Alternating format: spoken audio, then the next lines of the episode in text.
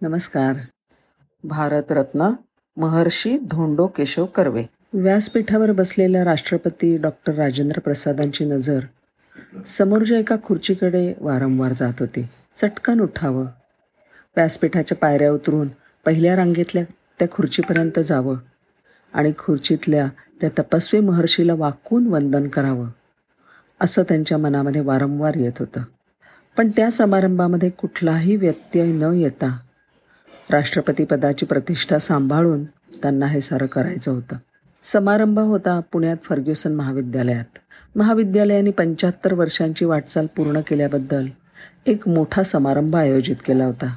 त्यासाठी डॉक्टर राजेंद्र प्रसाद प्रमुख पाहुणे म्हणून उपस्थित होते. ते भाषणासाठी उठले. पण माईककडे न जाता व्यासपीठाच्या पायऱ्या उतरू लागले तेव्हा मात्र सारेच बुचकळ्यात पडले. राष्ट्रपती खाली उतरले. चालत चालत पहिल्या रांकेतल्या त्या विशिष्ट खुर्चीपर्यंत गेले. आणि तिथे बसलेल्या त्या वयोवृद्ध व्यक्तीला वाकून नमस्कार केला त्यांनी. ती व्यक्ती कोण आहे? हे तिथे हजर असलेल्या प्रत्येकाला माहीत असल्यानं तमाम पुणेकर जनतेने राष्ट्रपतींच्या त्या कृतीला पुन्हा एकदा प्रचंड टाळ्यांचा गजर करून मनमुराद दाद दिली. कारण ती व्यक्ती म्हणजे दुसरं तिसरं कोणीही नव्हतं. तर साक्षात अण्णा होते. अण्णा म्हणजेच महर्षी धोंडो केशव कर्वे. खरेखुरे क्रियाशील सुधारक. महर्षी कर्वे म्हणजे सेवामूर्ती. वयाची सत्तारी ओलांडल्यानंतर हा आधुनिक व्यास आपल्या शिक्षण संस्थांना देणग्या मिळवण्यासाठी इंग्लंड अमेरिका जर्मनी जपान या देशांच्या दौऱ्यावर निघाला होता. आगबोटीच्या खडतर प्रवासाने. खरं तर महर्षी केवळ वाचावीर नव्हते तर कर्मवीर होते.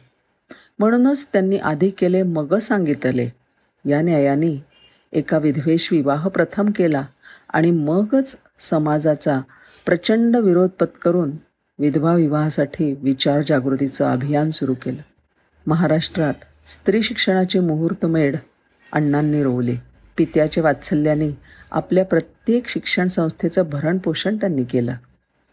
पुण्यातल्या एस एन डी टी विद्यापीठाचे ते सं संकल्पक संस्थापक आणि संघटक होते.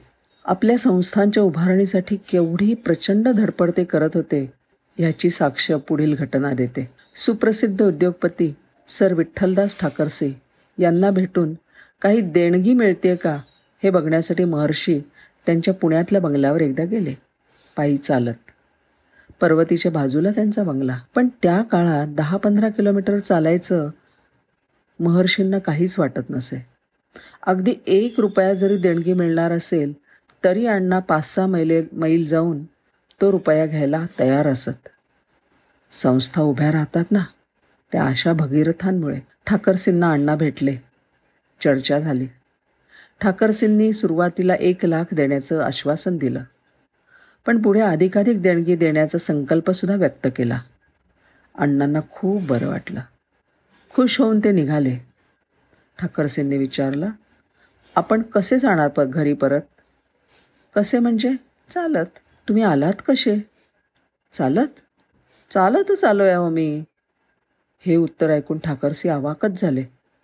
सात आठ मैल चालत आलेले अण्णा पुन्हा सात आठ मैल भर उन्हात चालत जाणार होते. नाही नाही नाही अण्णा तुम्ही असं नका करू. चालत नका जाऊ. हे दोन रुपये घ्या आणि टांग्याने घरी जा ठाकरसींनी बजावलं. बरं बरं. असं म्हणून अण्णा उठले आणि बाहेर पडले. पण ठाकरसिंना चैन पडेना. एकेका रुपयासाठी धडपडणारे अण्णा टांग्यासाठी दिलेले दोन रुपयेसुद्धा संस्थेच्या मदतनिधीत भरतील आणि स्वतः चालत जातील असं त्यांना राहून राहून वाटत होतं. म्हणून त्यांनी आपल्या ड्रायव्हरला बोलवलं आणि म्हणाले पटकन जा. आत्ता जे गृहस्थ आपल्या बंगल्यातून बाहेर पडलेत ते टांग्याने जात असतील तर परत ये. पण जर ते चालत जाताना दिसले तर त्यांना आपल्या गाडीतून एरंडवण्याला सोडून ये. ड्रायव्हरनी लगबगीने गाडी काढली आणि थोडे अंतर जातो न जातो तोच त्याला दिसली अण्णांची कृष्णमूर्ती रस्त्यावरून सावकाश चालत एरंडवण्याकडे निघालेली.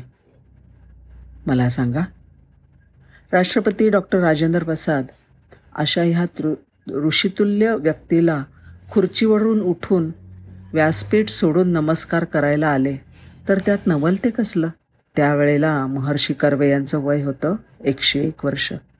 आणि त्यांना नुकताच भारतरत्न पुरस्कार मिळाला होता. बर्लिनमध्ये साक्षात आईन्स्टाईनना भेटणारा हा पहिला महाराष्ट्रीयन महापुरुष होता. या महान शिक्षण सम्राटाला मानाचा मुजरा. धन्यवाद.